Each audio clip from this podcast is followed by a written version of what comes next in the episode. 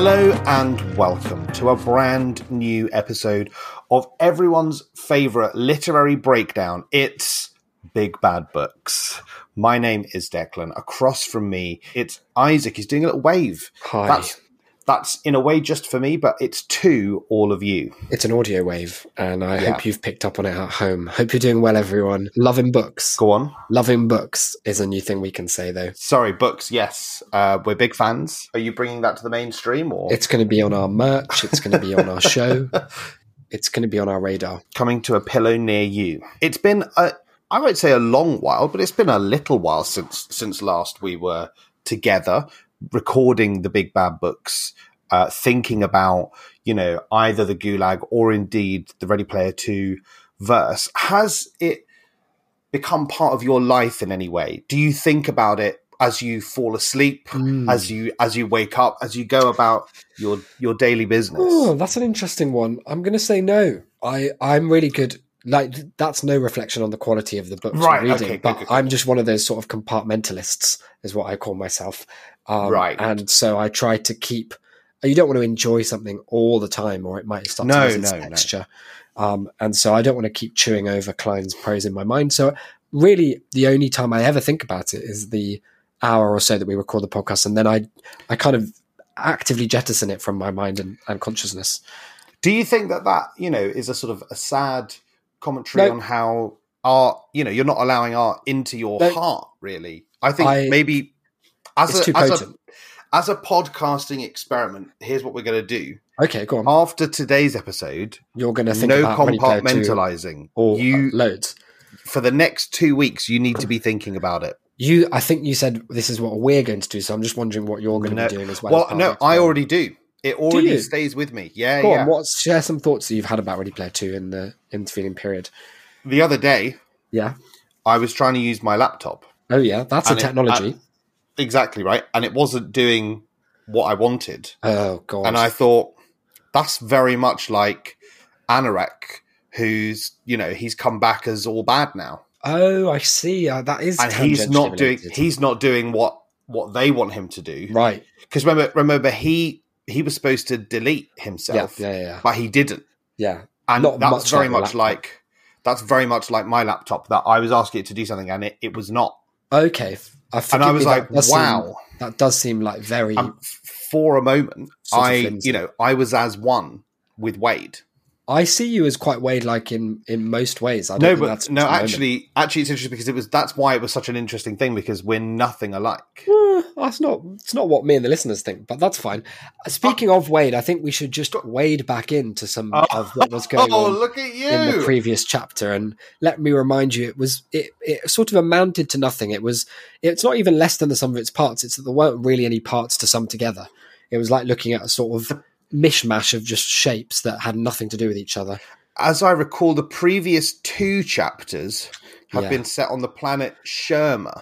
Is yeah, It's all about John Hughes movies. It is, yeah. And if you're a big fan of John Hughes, you're going to be loving these chapters. And if you're not, if you're anything less than a huge Hughes fan, then they are, let me tell you, some of the dullest you will ever read.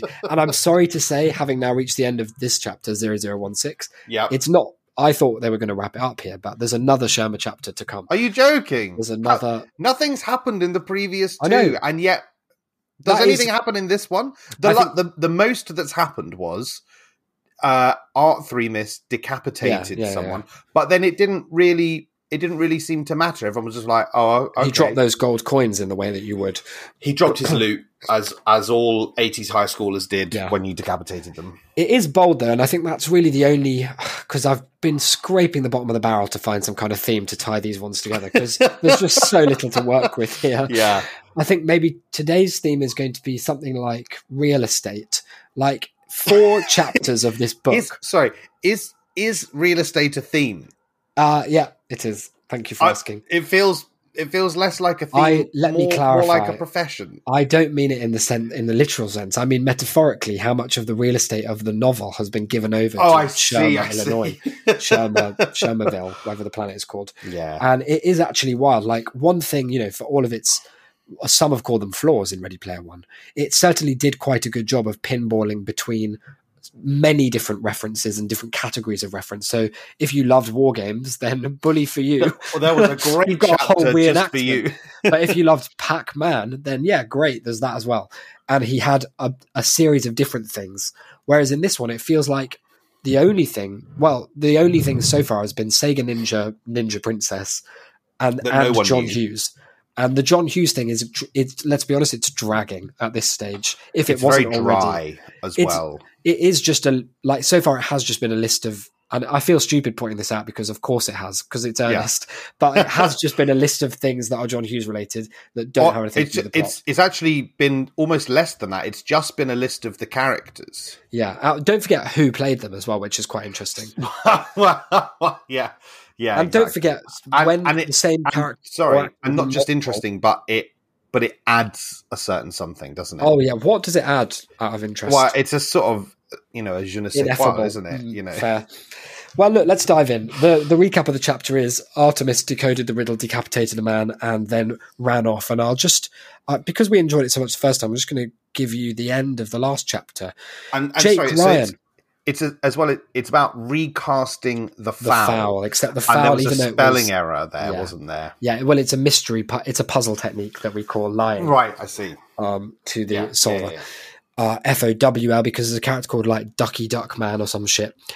Jake Ryan, she said, if you spot Ian or Max, I need you to re- restrain both of them and then call me. If I spot them at Stubbies, I'll do the same. Okie dokie, okie dokie. I grinned and replied, okie dokie, doggy daddy. What, what is this? I don't know, I don't know, but I just I'm- wanted hang- to Okay, say it again. Okie dokie. okie-dokie. Maybe it's oggy doggy, but it's A U G I E, like an like an auger. Orgy. It, What's it the can't. It's got one? a rhyme. It was A U G I doggy.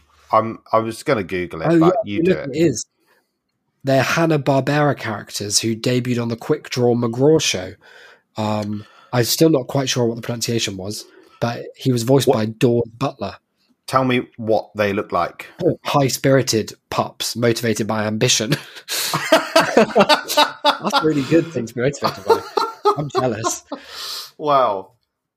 Um, but look, let's leave those dogs in the yard and, and get on to 0016. Here we go. Sorry, yeah.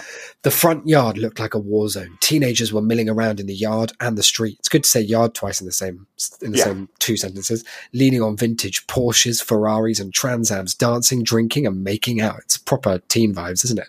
That's what it was like. That's what it was. We were always in the yard. Yeah. Now they've split up to go and search for these important characters, and Wade's Right. gone one way, and what, the way he's gone is going to prove to have been completely fruitless. Um, quite Oh, soon. you're joking. I walked up to the front door and pressed the doorbell. Now, this is surprising. A loud gong sounded bong as it swung inward. A young Asian man was hanging from the inside of the door. I, I don't think it means. it's unfortunate wording, but he is alive. okay. Okay. That that's he good. was Yeah. extremely intoxicated. It took me a second to realize I knew him. It was, I'm sorry in advance, everyone, it was Long Duck Dong, Yeah, Gedde yeah, Watanabe's infamous character from 16 Candles. Of Uh, course. What's a happening, hot stuff? He said, speaking with a thick accent that Isaac will not recreate on air. When I failed to answer, You the coward. donger, the donger motioned for me to come on inside. Now, I looked this up because I haven't seen 16 Candles, and I understand that it's a heavily criticized racist Asian stereotype character yeah. who's I super horny. haven't seen. I haven't seen the movie, but I I do know of of, Of Long Duck Dong. I'm sorry to hear that. Um, and it's curious because yeah, he does he does point out that it's an infamous character, but he does also include it. Like it's it's weird to And he didn't need to bring in this sort of racist character. There's probably a, a sentence there though where he says like it was a shame that he had been portrayed this way. Uh let me see. But Control the- F. you know, Shame. was- no, no, there's not so much of that. Oh. And also, there's not really a sentence here where he does anything that only this character could have done as well. So it's like it was needless, is what I'm saying. No, but he's probably important to the rest of the chapter. Maybe. I mean, not this one right now, uh, Oh. but maybe in a subtextual sense. Maybe he'll come back at the Yeah. end and we'll be like, you know, there'll be the final battle with Anak. Hang on a minute. Long, long duck dong Oh, recast the foul. Yes, I think you might, you might be onto something there. Oh my god! You might be more in tune with the riddle than Ernest himself, because I don't think that proves relevant. Um, anyway, they go inside the house. He's looking for someone. I forget who. I just made my way back to the living room. He does like a circuit of this whole house looking for these characters, Ian and Max. I just made my way back to the living room when I received a text from Art Through Miss on my HUD telling me to meet her at A Stubby's house next door in the backyard. A And so- text. it doesn't have a. It doesn't have its own message. Well, I, you know, I, you know, I And I received a, a textular, textular HUD info from Yeah. from Art Three Miss. no, no, this is old school. Um, but it's good that you know, two pages in, he's just like, well, actually, I was looking around, and then I got a text that said, "Come over here anyway." This was pointless excursion. It's nice that the text sort of knows You've got that it's to, pointless. you've got to reach your word limit, though, haven't you? In Stubby's backyard, I found Art Through Miss holding two extremely handsome teenage boys at gunpoint. Oh. Ian and Max from Weird oh, Science. Oh dear. Oh no. Max was played by the actor. Uh, I this is a lot think- of fun to read. I don't think that's allowed in the Oni. No, no. Uh, it's Ar- Artemis is doing it though. no, no, but Um, he Wade's the one who who said they're very uh, you know attractive. Well, you know, Wade has been on some learning and growing shit for the last a real journey. Wade's in his bi era. Max was played by the actor Robert Rusler, whom I also knew from his Oh. role as Ron Grady in A Nightmare on Elm Street 2, Freddy's That was- Revenge. oh, that's just what I was about to say. I Yeah, yeah. you beat me to it. But it's interesting to include that, isn't it? Like, that's the key thing. It adds texture to the character. Yeah, yeah, yeah. yeah. And Ian was played by an impossibly young Robert Downey Jr. Holy shit, I said. The OG Iron Man. I forgot he was in a John Hughes movies. Um, which is quite exciting because if you think about it, Iron Man for Wade is in the far flung past, but for us, it's only the recent past. It's only just happened. The And Iron so Man only just was. It goes to show, doesn't it? Yeah. Oh, the way time, time. can be. Yeah. Yeah, and also it's kind of a novel moment because it's Go it's on. Wade admitting that he forgot a reference. He forgot that he was in this. That is Like, unusual. So that's some weakness there. I think. It is some Yeah, Wade uh, can we call that? Can we call that character development? Can Well, we? you could call it him being cucked by Pop Fiction. Right. Yeah. Yeah. Well, we could call it that instead. Yeah. Um, now Artemis has got an assault rifle aimed at both of these boys, these ha- sorry handsome boys' heads, um, but she lets one of them go because it turns out he was irrelevant to the planet. I think that was just recreational abducting on her part. that was just to give give Wade something to do because he's Yeah. so fucking useless. um, she offers the big bag of weed that she took from Bender's locker in the last chapter to Robert Downey Jr.'s character, whose name I can't recall, Ian, I think he's called, and she's like, "Do you want this?" And he's like, "Oh yeah, I super do because I'm a teen." And she says, "I'll make you a deal." Art Threema said, "I'll give you this whole bag of doobage," which I really hate. No, no, That's some I'm fucking not- Chuck Wendig shit. I am Doobage. not having that. She does Skiddly not. dabbity doobage. she does not call it doobage. Yeah. If you just perform two simple tasks for me, sure, Ian said, batting his eyelashes at her. Anything you say, doll. Uh, now, this is really good. This this has a lot of it's kind of a world building thing, but it reveals a lot about Artemis's character because so far she's always cast as kind of the good one, you know, like she's well behaved, she's sensible, she's moral, where other characters are not. But tell me what you get, make of this. Come on. I figured out this little trick by playing through all the official weird science quests, Artemis said. The NPC recreations of Max and Ian are both total hedonists, and they'll perform nearly any task in exchange for sex or drugs. Isn't that right, Ian? Now, uh, what does that now- mean to you? Uh, what it means to me is that Arthremis has been fucking this boy silly. it does sound that way, doesn't it? It does. It sounds exactly like And is she's that been the going there. quests? She's been going there, taking the same bag of doobage out of the Yeah. locker every every other weekend, Fucking coming hell. to find little little Robert Downey Jr. Jr. baby and- RDJ. and- and having him pump her silly for it. And does that strike you as what would feature in one of the official quest lines in Shermer, Illinois Planet? Or do you think this is like a. It a sounds mod? like something I wouldn't that that Ernest himself has only dared write because John Hughes is dead. Mm, yeah, that's true. If he were alive and litigious, you probably wouldn't be saying you probably wouldn't my say that. characters fuck fuck Fuck birthmarked teens. um, oh yeah, there's a bit. I don't know what the age situation is here, but haven't they grown up a bit? Aren't they like adults now, Wade and it's Wade about and like Co? maybe is it like four or five years later? it was enough time that the whole of the fucking like Oni project was developed and launched and Yeah. stuff. And they were already, I don't know, it felt like they were about 17, 18 in the last one. So I don't know. I don't know if she should be fucking a teen robot. Are, are we saying that there's a problematic age gap here? Well, it's one of those things, isn't it? She's cancelled as fuck. Yeah, I mean, I don't like to do it, but sometimes you've got to. Now, RDJ, he can't stop batting his eyelids, but he's like, sure, I'll do it. And she gets out some shoes and a tie, and he puts them on, and then bang, he's transformed. He no longer looks like the weird science Ian. He now looks like Robert Downey Jr. in Back to School in the role of Derek Lutz. But he was dressed in the same vintage suit that Jon Cryer wore in the original ending of Pretty in Pink, if that alleviates any problems and tension. Well, it, it's like it. It's the dual imagery, isn't it? Uh, of on. course, it, it is the well. It's it's only the one image because it's the same suit, yeah. but it's from two movies, meaning that Oh, the okay. suit is twice as interesting. So it, for him to it's a wearing. double reference, I suppose. Yeah, sort of. Um, not in a way that um, I personally have any sort of emotional attachment to, and Maybe you not in a didn't hear that- me. It's he looks like he's in the role of Derek Lutz. Oh, Derek Lutz. Yeah, I Oh, thought I thought you must have missed that. So- sorry, Yeah. I did. No, No, no, that's fine. If I may revise my previous statement, this is the most important chapter in literary history. Yeah, it's touching. Now, there's a lot. You remember in the last chapter he forgot about needle drops. Well, he remembered in this one because they're they're coming thick and fast. I have to say. Oh, here we go. Um, thank goodness. There is the song "I Want a New Drug" by Huey Lewis and the News, but actually the lyrics kick in and he realizes it's Weird Al Yankovic's parody "I Want a New Duck." It only plays for four or five seconds, uh, and then our Robert Ducky Jr. he writes does a little dance. Um, and says, "I am the Duck Man" or something like that. So that's that's quite good, isn't it? That's fun. That, yeah. Interesting that the coders of the world knew that this could happen.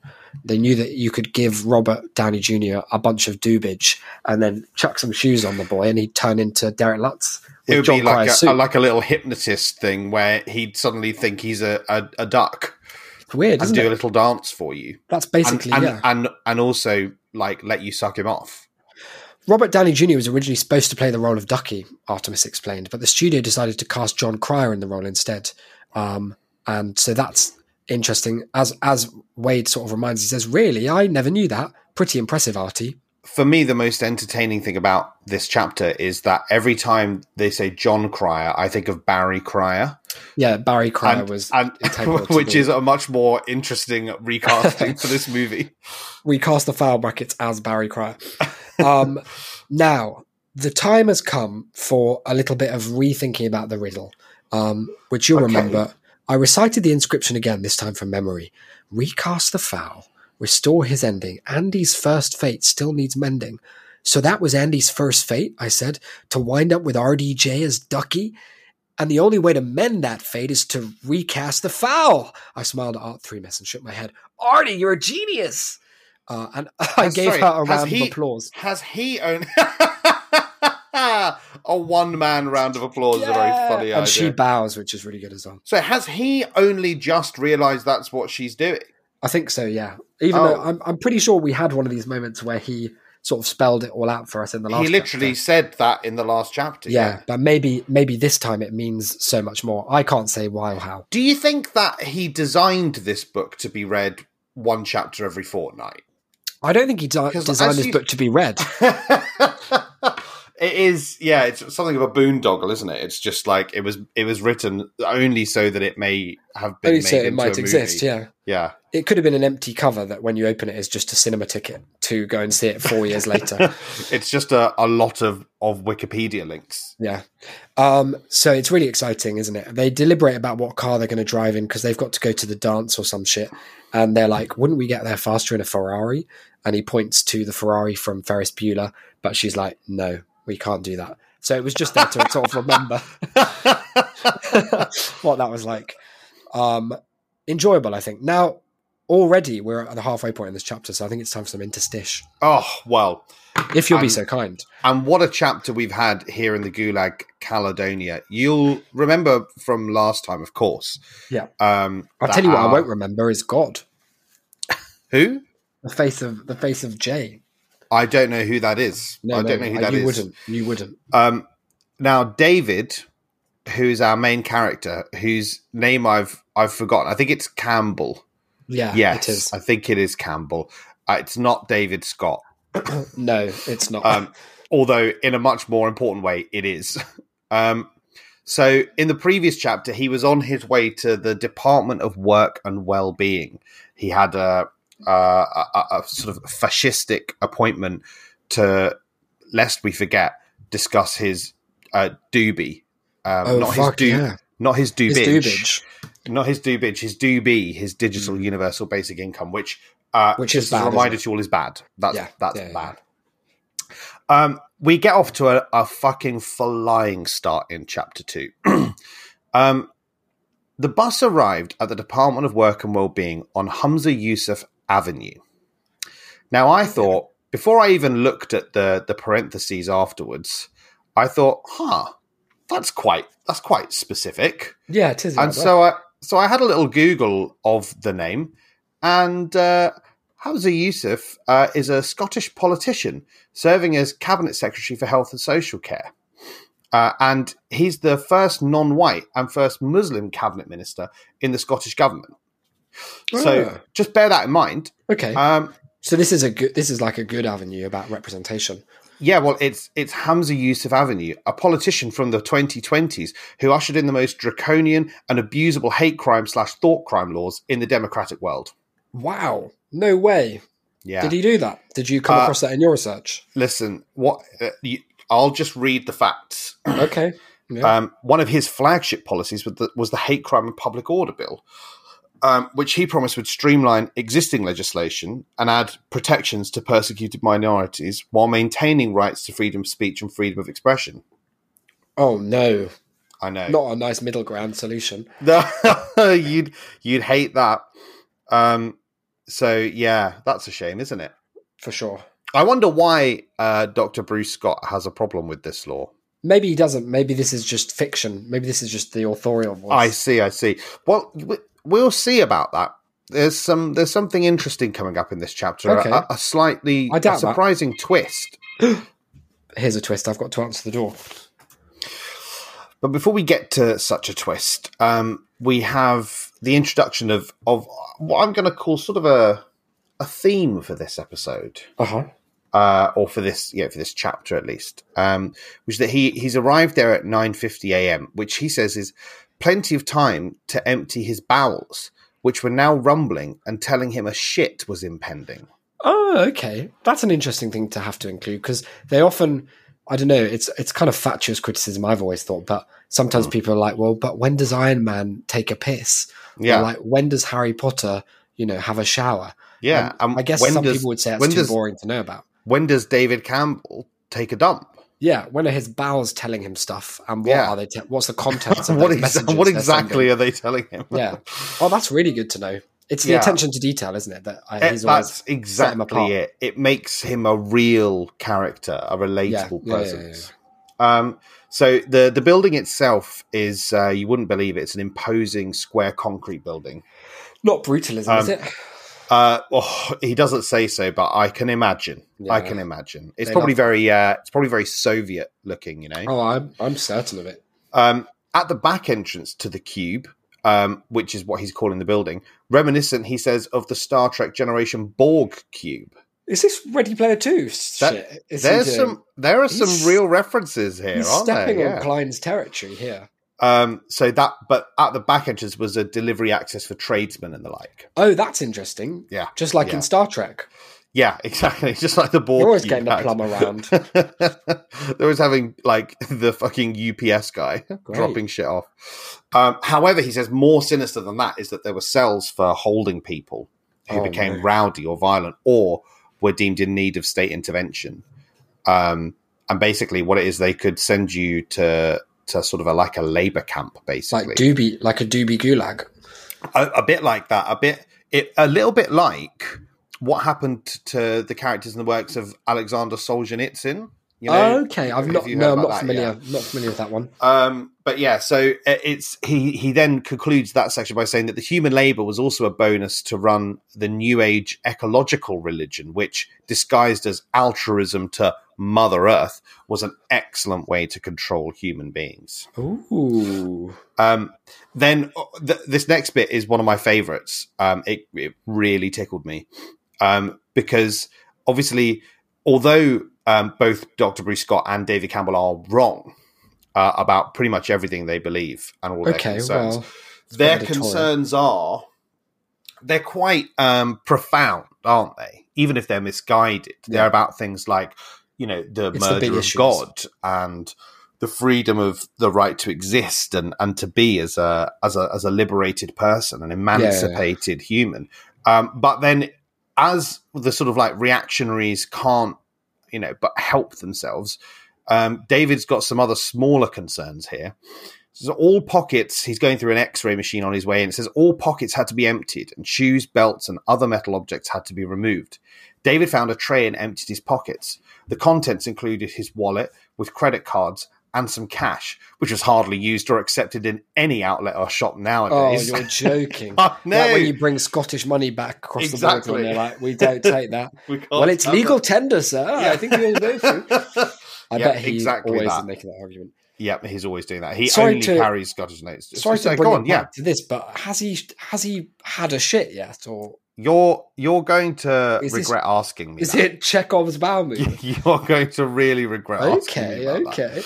Um, so uh, he he goes through this little uh, X-ray machine. He gets in inside, um, and he's well. In fact, actually, he's still doing that because after talking about the cash, he goes on for a page and a half about how you're sort of chipped. Oh yeah, of Um, course. Uh, obviously, um, then he says that there's uh, he gets to the actual machine itself, and uh, a, a stern-looking but attractive, heavily tattooed and pierced blonde woman in her thirties beckoned him forward to the X-ray scanner. So uh, she barked to him to put his arms above his head and stay like that until the green light in front of him flashed. And David, being the revolutionary that he is, Gets uh, his did dick as, out. Did as he was told and then exited the port. Oh wow! Get him, Dave. But now, get this. I mean, sometimes some authors, uh, and I mean, Ernest certainly is is one of these. Yeah, If there's a piece of imagery, like a metaphor, um, Yeah. they just let it sit. It, it's yours, the reader's um, to do with as we opportunity, the privilege to to interpret. Dr. Bruce Scott goes a different way. In hmm. case you miss the imagery, he tells you what it is. Okay, that's an So he says- technique. The bull ring piercing through her septum in her nose was very commonplace as a fashion accessory. It was highly aggressive and symbolic of being a cog in a chain, which is not where cogs go. a mere And tool. also not what they look like. They don't have a bull ring on them. no, a mere all tool teeth. for the smooth, efficient running of the state machine. Nothing but a mark of livestock, embraced and celebrated by so many. Wow, fuck. Yeah. That's So really he- that's damning, isn't it? Is I know. Does she know that? A minute ago, he said that she was that? quite attractive, but Stern but attractive. Mm, Yeah. Exactly. Um, so he picks up his stuff and he, he gets into the elevators. Now, you might be wondering what the elevators in this building were like. Well, I hope there's a loo in there because his I- bowels must be brimming over. Well, let me tell you, the elevators in this building were fast, furious, and frightening. yeah, that's some Sean Penn shit. Wow, It is real Bob Honey. alliteration king. yeah. Um, he tells you all about what the different floors are for. Um, Great. But Are you skipping that bit? I, I am I'm going to gloss over that Oh, page and a half Oh, just just because um well it it is very dull Uh, it's actually fine. even more dull than the rest of it um apparently on the top of the room uh, the top of the building there's a helicopter pad. Oh, but he doesn't really say uh, for what. Hmm. then comes uh, the inevitable. He spied the signs for the toilets in the far left hand corner of the waiting room. He was getting desperate. His bowels were churning and it was like and a buttermill. and it was getting close. It. Yeah. D Day. all to- all toilets were gender neutral as no distinction was made on biological sex in most contexts in society. Oh, on entering the toilet there were no urinals. Public urinals have been banned in Scotland since 2023 as those is power felt that urinals were male centric and that everybody should piss sitting down, which is such an amazing thing. I love the idea of of someone of like the the equalities minister making the point that everybody should Yeah. piss sitting down specifically. Yeah. I mean, why should a man be allowed the patriarchal privilege of pissing standing up with no shame in front of other people? Men would have to wait for a free cubicle like everybody else, and he would have to sit and submit like everybody else. like sitting down one on quick question. You don't have to sit to piss into a toilet, don't, do you? don't, There's no the law isn't following you in there as far as as far as David has made clear. Does he No. not know about this though? Like No, that seems like a seemingly. category error. Yeah. We should send him a little gift. Also- some, someone explaining. also, the idea that like to sit down and take a piss is an act of submission. Like, yeah, like to to piss standing up would be defiance. Yeah. Um, so uh, then he says the ban on urinals was also justified in terms of public health as a good way of stopping the spread of disease. And then Good. he doesn't comment on that. All right. Well, I He guess just- he's saying just you know it's that. one for Yeah. and one against. then we come to to the most important. I wonder why we need to have book. this bit described. I wonder why we Uh, need this. Listen, well, I'm afraid Isaac, you asked, and so you're gonna get it. He tried all ten. I'm just gonna read this chap this this page um, uninterrupted. Um, he tried all 10 cubicle doors, but they were engaged. Shit, he muttered, hoping for some relief soon. It's a pun. Luckily, one of the doors opened, and he was greeted with a huge hulk of a woman in a yellow floral pattern summer dress and ginger curly hair. The woman, in scare quotes, smiled at David as she exited the cubicle. The cubicle toilet bowl resembled a sewage overspill nightmare. The unflushed turd and brown water Oh. lurking in that toilet made David, made David feel like vomiting. But sit down he did as he Why? let his bowels as he let his bowels empty like a champion. Oh, The fuck relief, off. the relief was exhilarating. What His joy- off on it? His joy hard as a rock. soon turned to disgust when he looked over to his left to grab the toilet paper when he saw that there was very little left on the roll on the holder. Not none. She she could have warned me, he thought. Luckily, there could was just luckily there was just enough toilet paper left. oh, So perfect. that bit of jeopardy instantly gone. yeah, that's He good. quickly exited the cubicle without flushing as the handle was broken and washed his hands in the sink. Fortunately, there was a full soap dispenser. This guy is a monster. Why did he write that? Like, no one needed it, did they? It has Is- nothing to do with his book. I don't. I've not read much Solzhenitsyn myself, but is there a lot of graphic defecation in there? Do you think? feces. Yeah, He's just there's a lot. writing in the style of his heroes. It's really upsetting to hear about. Like, there was a lot. There was a lot too much time spent on. What was your favourite line? If I No, none of them. None of them really. Uh, well, let me give you some options. Did you No, like the line, fine. The No, unflushed didn't. turd and brown didn't. No, water no. lurking in the toilet. I specifically hated that one. Did you like the line, he let his bowels empty like a Like a champion? champion. that one is very funny. What on earth does he mean? A champion of what? A champion shitter? There's no, there's no tournament there's, no- scene for that. there's that. nothing else that it In, could be. is he saying in the future that you get an award based on how quickly, how efficaciously you evacuate? one of the one of the little chips in his body makes a, a little record of it. Ding dong! Well done, Gives- David. It gives him it gives him another two pound thirty three a week on his doobie. His social credit goes up because he Yeah. shits so well. Yeah, Um, that's terrible. Okay, so he puts his ID card on a little thing, and then it gives him a, a ticket like you might get at the butcher's or something. Mm. It says two eight one, and he looks up to see the number counters dotted around the room, and his heart sinks because it's only on two five three. That's not that far. It's not that far. And then he's he says this as if this is you know some sort of like Should have got his number before he went to get Yeah. shit like champions, well? Dickhead. And then he says this as if this is some sort of like dystopia. A 9:30 a.m. appointment normally meant that you'd be seen 30 minutes later, sometimes longer. Wow, 30. Goodness. 30 whole minutes. Terrible. So he um he he looks to his right and he sees what he describes as a real gaggle of unfortunates. Um he says there's four men and a woman. Well, David could, in his mind, categorize them as men and women, but he would have been very wary of vocalizing it out loud. Referring to biological sex was potentially a hate Yeah, crime. you mentioned- Scotland. Yeah, the demonization of using biological sex first started in the schools around 2019, where pupils were expelled and/or refused entry to school if they did not adhere to the gender ideology that was forced into them. Really, Uh, well, uh, well, it really says that. Obviously, that's and it, not but it's not really true. No, no, okay. it's not really true. Yeah. Um. So he uh, he then goes on about how women are erased. Uh, it's illegal to be uh, uh, critical of transfeminism. Um, anyway, then he then he ends with a this this fantastic sentence that actually does kind of set the tone for the the end of this chapter, which is the the sort of weird twist here, which is that in spite of all of this, he is aware of this fact.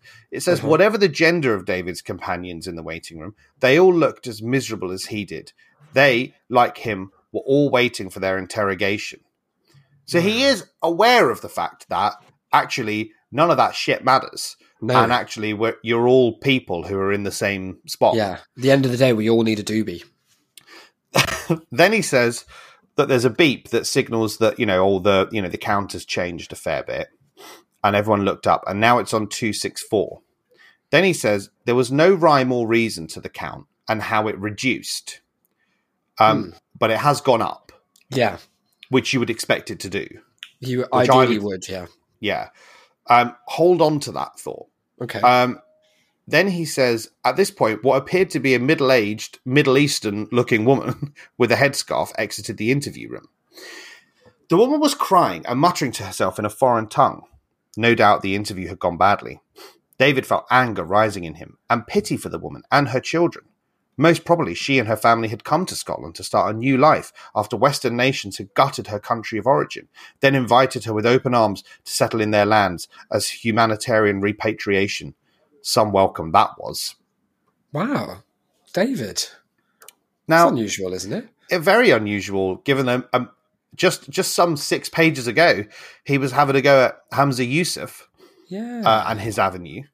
Uh, then there's a Maybe funny. he's changing. well, this is it. Um, so he basically says that like we're you know we're basically the same, aren't we? Yeah. Um, he does take it too far, which we'll get to in a second. He does also, in a very funny way, refer to it as the Scythian struggle to get through it all. Oh no. it's just very funny. Um, but then he says, yeah. So he's like, you know, we're both just trying to get by. We're both just trying to do this. You know, we're basically the same person. Both his and her traditions, heritage, and backgrounds were nothing but a distant memory for both of them.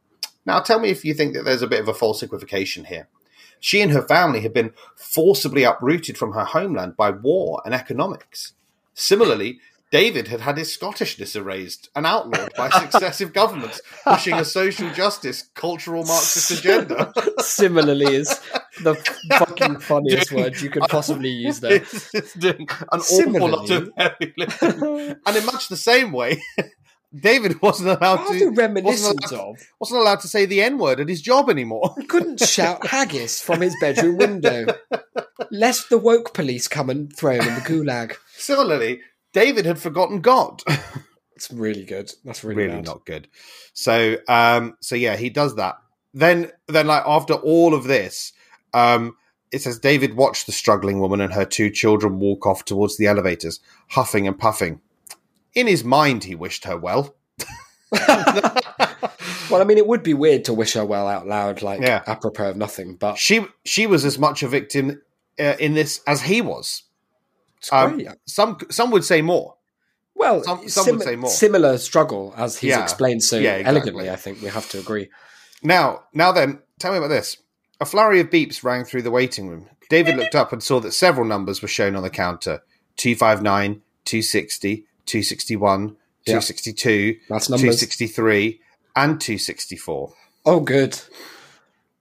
David David's heart missed several beats when he saw his number appear on the counter. Right. Um, no, well, because he's he's very anxious. oh, really?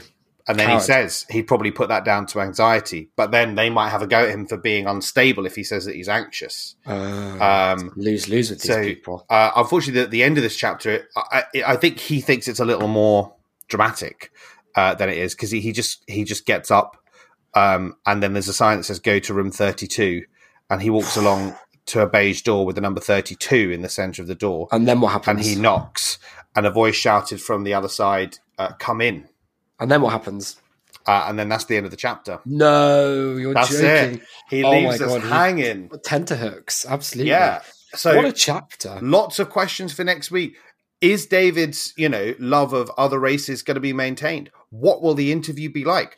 Will he have to shit again? Yeah, All is it an irritable bowel syndrome situation that's going to be a recurring thorn in his in his bowel throughout? Um, I guess we'll find out in future We'll episodes. Now, one sort of admin question that I guess go we on. can talk about off air: Will we will we have to know all of what happens in Gulag Caledonia? Because I remember back in the old days, you'd sometimes have different, you know, different interstitial content, and it seems like I know you love this book, and yeah, and yeah. we obviously like how many chapters is it? Just out of interest, Uh, not Is sure.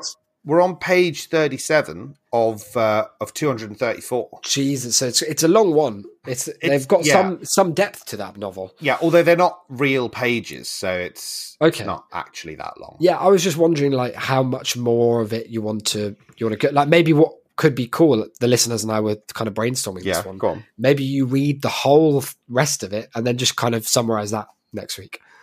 Um, Hmm. It's just one idea because obviously like there's there can be too much of David. Oh, but I'd Um, I'd have to skip. you don't want over him to so much. Wade. I'd have to I'd have to skip over so much good That content. would I be wouldn't, all right. I wouldn't want to deny you that. I wouldn't. What, if, No, what if he has to go for a sit down piss later and yeah, it's fine and, if and we you miss out on that? No, I. I guess no, you could no, no. send, you could write those down and maybe. If drop- anything, what I'll do is I'll, I'll I'll I'll go through sort of half a chapter at a time, just so we can really get into the Ah, nitty gritty. okay. You know, yeah. get some proper analysis going. All right, let's jump back, vroom, into. I think we're in a Rolls Royce. Um, it triggers a needle drop as soon as they hop into the Rolls Royce of the Wow. Peter Gunn theme, which I believe is from Blue, the the Brothers Yeah, Blue. that is a good. That's a good piece of music. It is, and it's good. Um, its goodness tr- kind of permeates the text by virtue of being m- mentioned. I don't know if that you had that experience. Like when I read Yeah, yeah, yeah. the needle drop is a piece of music that I know, I'm like, fuck yes, I, I know that one, and it's a good, it's a good sounding music. Yeah, see, like, look at the fun we're having right now. So they're driving through the moonlit labyrinth of suburban streets. RDJ is is in the car with them, and they're all getting like Yep. flicked around because Artemis. I don't know if she's driving badly on purpose, but she's fucking about. Um, they uh, Wade cracks a little pop culture joke here. He says, "For a few minutes, I felt like we'd be transported into a game of Grand Theft Auto Shermer." Oh, That's pretty good, isn't it? that's funny. That is She- funny. She turns onto the highway and it starts to get a bit smoother. And when they're on the on ramp, there's only another needle drop. That's two needle drops in two paragraphs. This time it's Holiday Road by Lindsey Buckingham, or Americans might say Buckingham, um, which I don't personally fuck That's with. terrible, isn't it? Now, I don't know that song, so for me, that needle drop, that was a, a something of a blank. My I lost bit of a dud. interest. I lost it interest. wasn't for me. It wasn't for me. Yeah. But I guess they can't all land for all of us every time, can they? Um, he they arrive at this house. Can we? It is it possible for me to still think about the Peter Gunn theme instead? Not anymore, no. Because if you think about it, we've gone past that. That But- needle no, but- drop happened. because there wasn't enough time in the reading to to get through the I'm whole really song. sorry about so that. No, because what happened was there was, and I didn't. This is maybe on me for not vocalizing this, but there was that that star star star chapter break delineation. Um, like you know, there was a Oh. time gap maybe, and I suppose that was when when you're reading it to yourself, you Right. probably sit there and you you maybe even just pull up on Spotify the Peter Gunn theme and have a listen. to probably it's an interactive read for sure. Yeah, for sure. Um, now we're at someone's house. I'm not clear who, and I can't say I care a great deal about it. But Harry Dean Stanton's there in a bathrobe, That's quite and cool. we pause the chapter for a, a little quiz where Artemis Oh. says there are five different John Candy NPCs wandering around Shermer. Can you name all of them? And I, I'll throw that out to you, Declan. Can you name Oh no, thank you Just for asking. maybe let's see how many you can get. We'll, I we'll think he give was- you a point. I think he was in uh, the the National Lampoon Christmas Vacation. Go on. What was his character? Yeah, he was the John Candy one. Mr. Lampoon. Uh, Mr. Yeah, Mr. Animal House himself. Del Griffith, of course, That's- says yeah. Wade. Then there's Chet Ripley. You were probably going to say Chet Ripley, weren't you? Yeah, Uh, C.D. Marsh, I wasn't going to say that. Gus Polinski, the Probably poker not. king of the Midwest. Oh, and I saw Buck Russell this morning. She grinned at me, impressed. Uh, and that's all that happens. She there. wasn't impressed. Well, she says sh- he's sharp as a tack. Uh, so I mean, take that as you as you Oh, will. okay, sorry. What for? For having seen some, seen the same guy. But seen and remembered. That's the thing. He remembers Right, all I the John see. Candies. He's got a little folder it was only brain. today. I don't know if he's seen them all or if this is just Wade's Hughes knowledge of the Hughesverse. Right, right. Sorry. Uh, yeah. And either way, I'd say it's he remembered all the John impressive. Candies, but he forgot RDJ. I don't think so. I Can't cover so. all bases, can he? I think he was looking it up on his HUD. Yeah, he's got Wikipedia open on his HUD. Um, now there's a really boring bit where they're talking about something No. I've never heard of. Uh, and sorry, th- that's all of these chapters, but there's a Yeah. specifically dull bit here. They're talking about an old 96er. Any idea what that might be? I think it's a food. Um, Uh, maybe I a burger. I, I have no idea. maybe it's 96 pounds of meat, which sounds implausible. they uh they use this not only because it's a reference to some John Hughes thing, which is a lot that's a lot of fun Yeah. just on its own, but also you may have got your RP1 gland uh, throbbing when I said old 96er, and Wade uh, points out he says you might think I'd be opposed to eating something with the word sixer in its name, but I am not at I think- all. I think And Artemis laughs. I think it's a 96 ounce steak. Oh, really? Is how many ounces is like what is that in in real measurements for real men? Uh, that would be uh, five, seven, six pounds. I don't know what that is either. I mean grams. Ninety six Oh. ounces is two point seven kilos of of meat. I don't Quite believe anyone's lot. eating that. No one's eating that. It's a lie. No, I, I think it's John Candy who's eating it, Oh, okay. and he cool. was a he was a big guy. Artemis. I like this sentence. Artemis laughed her laugh again, and it was music to my ears. Two two very vague things. We've described it as music to my ears and just her laugh. When this is over, we're coming back here to chow down, okay? I said. She nodded and said, It's a date. I felt myself turn several different shades of red. Now, this bit's really, really uh, terribly bad. Out, Oh no! what happens is they're driving down the freeway. Okay. I think they're in a Rolls Royce, but one where the top appears to go down, which does not mesh with my experience you- of what a Rolls Royce is like. They're normally like so. a big Frosties box that's that's gone a bit off. um, but this one, the top's down. Artemis is looking fucking hot. Radiant. Like I don't know if that, that reads. The wind's in her hair. She's probably doing that thing where she's uh, like shakes her hair in the wind. Oh, um, what's and the birthmark situation? well, she's in. They're in the virtual world, so it's not Oh, there. there's- Thank there's God. No, oh my god! I- oh, right- it's prime art three minutes. Actually, I should. I might have to assume that because didn't she? Didn't he make a big deal of the fact that at a certain point after Wade said that he loved her regardless, she put the birthmark onto her avatar. I could be wrong, maybe, but anyway, it might have gone it's good that we remembered. Out of nowhere. So Wade is just looking at her, being like, "Man, she she slaps." Out of nowhere, another needle drop triggered, and a new song began to play. It was more than a feeling by Boston. More than a feeling. That one. Yeah. Um, and that's just in case you're like, oh, that's just a song. I wonder what it's from. Luckily, it's from She's Having a Baby when Jake falls in love with his future wife, Kristy, at first sight. Hang on. Now, How? Hang on. go on. Yeah. So let me just. I, I need a. Second, what have you noticed? Piece, I'm just trying to piece together. So that was from a She's- film. Probably not sure who It's directed a that it's a. John Hughes one, It's- actually. it's- oh, it's a John Hughes. yeah, yeah, okay. it is. and there was a guy, and while that song is playing, he falls in love with Yeah. his future wife. Now, Wade Go on. is in the car. Yeah, the Rolls Royce. He's hearing that song, Yes. and he's with Art Three Miss, Yeah. What's your point? who he loves. I, but it's not his wife, though, is it? No, but it's it could be his oh, it could be a future wife. wife. So what Cline is suggesting here is that we can hear wedding bells, we the reader. Oh, yes. Do you think this book will end with them getting married in a Yeah. really traditional service that goes on for about three chapters? Do you think she wears white? I think she wears a Yoda costume. I think she dresses up as Chewbacca, and it's that scene from the end of Return of the Jedi where they have a big what if party. what if she turns up in the robes of Anorak? Fucking hell, Wade would flip out. Um, now, when this needle drop moment starts, Artemis just bursts out laughing. She looks over at Wade and she's bursts out laughing, and he's like, "What the fuck? Like, what the fuck is so funny?" That song, she replied. It starts to play whenever one. this is so fucking contrived. That song, she replied, it starts to play whenever one avatar stares at another avatar for longer than five seconds, while also experiencing a drastic increase in their heart rate. It's a little Easter egg they added for Oni users last year. Great, I muttered. Busted by my own biomonitors. Isn't that just so shit? That's terrible. It's really bad. There That's are so many like poor. caveats to when it's triggered. It's like an avatar looks at an avatar for more like if like- if avatar stare equals yes. if you if you are having a heart attack and you're leaning to the side looking at someone, Then it- paramedics are going to turn up with more feeling blaring out. That'd be really good.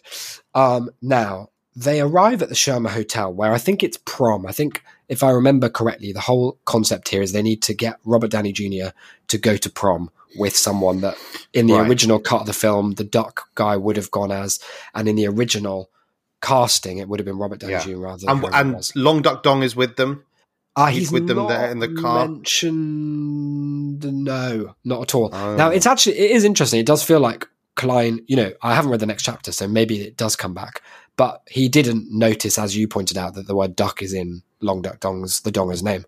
Um, you would have thought that that maybe would have warranted mention as ducks. well, have been a maybe maybe they're going to get to the prom and this isn't going to work, and Well, then they not, realise yeah. that it's the Long Duck Dong yeah. that they I think to recast. I think it's uh, half true. I think they are going to get to the prom and it's not going to work. But I don't see it developing with the Dongers kind of as a central character. Oh, no. Uh, I could be wrong. So they arrive there, but then RDJ skids to a halt and he's like, I'm sorry, I can't go in there.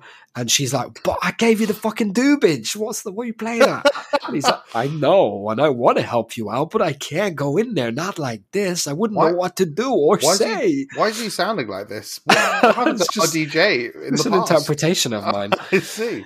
Um, and they're like, "What the fuck are you doing? Like, we we brought him here. You know, they played the needle drop to kind of signal that we were on the right path. So this is clearly right. And like, we gave him the shoes, and then it clicked him into a different costume. We're doing so much right, but something's going awry. RDJ is is he says, "I'm not emotionally prepared at this juncture. He's wimping out.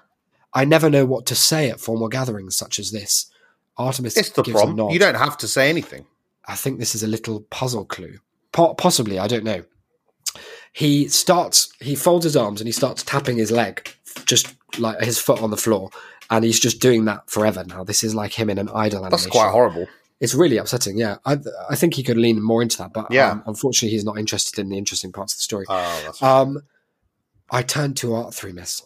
We cast what's a he-. What's he listening to while he's tapping his foot? Does it say? It, there's not been a needle drop actually recently. I mean, if someone stares at him and gets their heart up, then it will start playing on the feeling, but that will ultimately be irrelevant and a distraction. Recast the foul, restore his ending, I recited. This whole time we thought the clue meant we were supposed to restore Ducky's ending. But what if restore his ending means we need to restore John Hughes's ending? The ending of Pretty in Pink he originally wrote in his screenplay. I nodded at the RDJ NPC, which I bet he was so happy to write those six letters. Yeah. What if we need to find a copy of the original script and give it to him?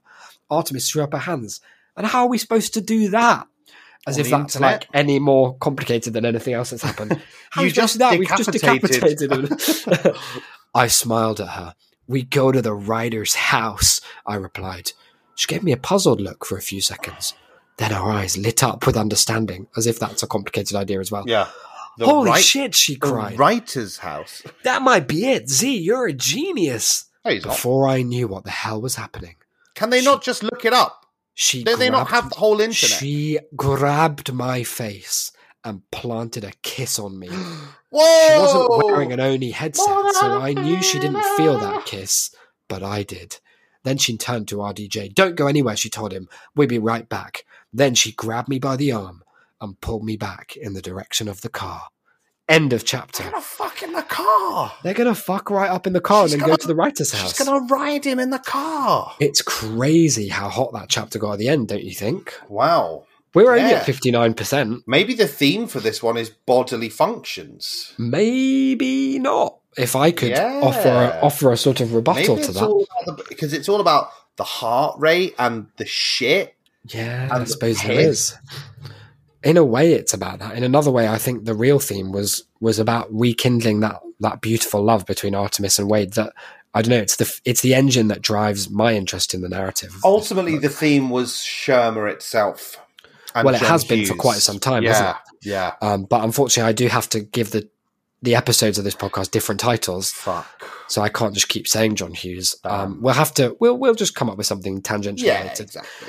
I think it just does again sort of require pointing out that you know we're about sixty percent into the book, and it seems about fifteen percent of it has just been John Hughes' planet so far. At least, yeah. Like that's that's not it's not many- what I would have done. there are seven shards. Yeah, They yeah. have two. they. Is this the second, or are this are they about to get? The They second? have two, don't they? They got one from. right, right, right. So this they- is shard wait, number three. Wait, no, no, no, no. They didn't, did they? Did they get a shard from the Sega Ninja, or did they I get think this riddle? so.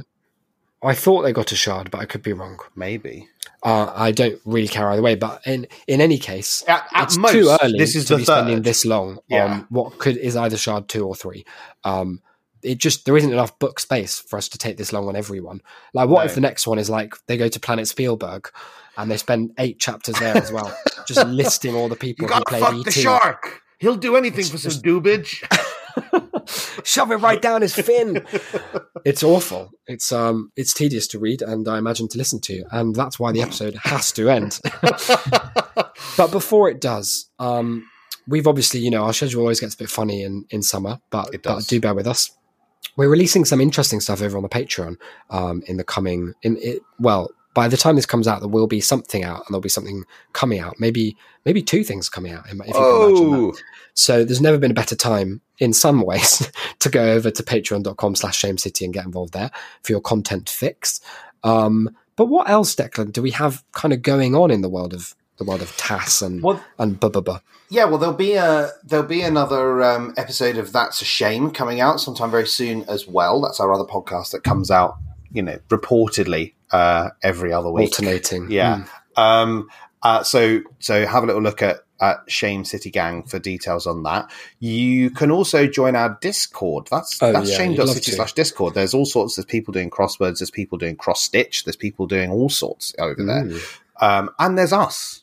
We're in there.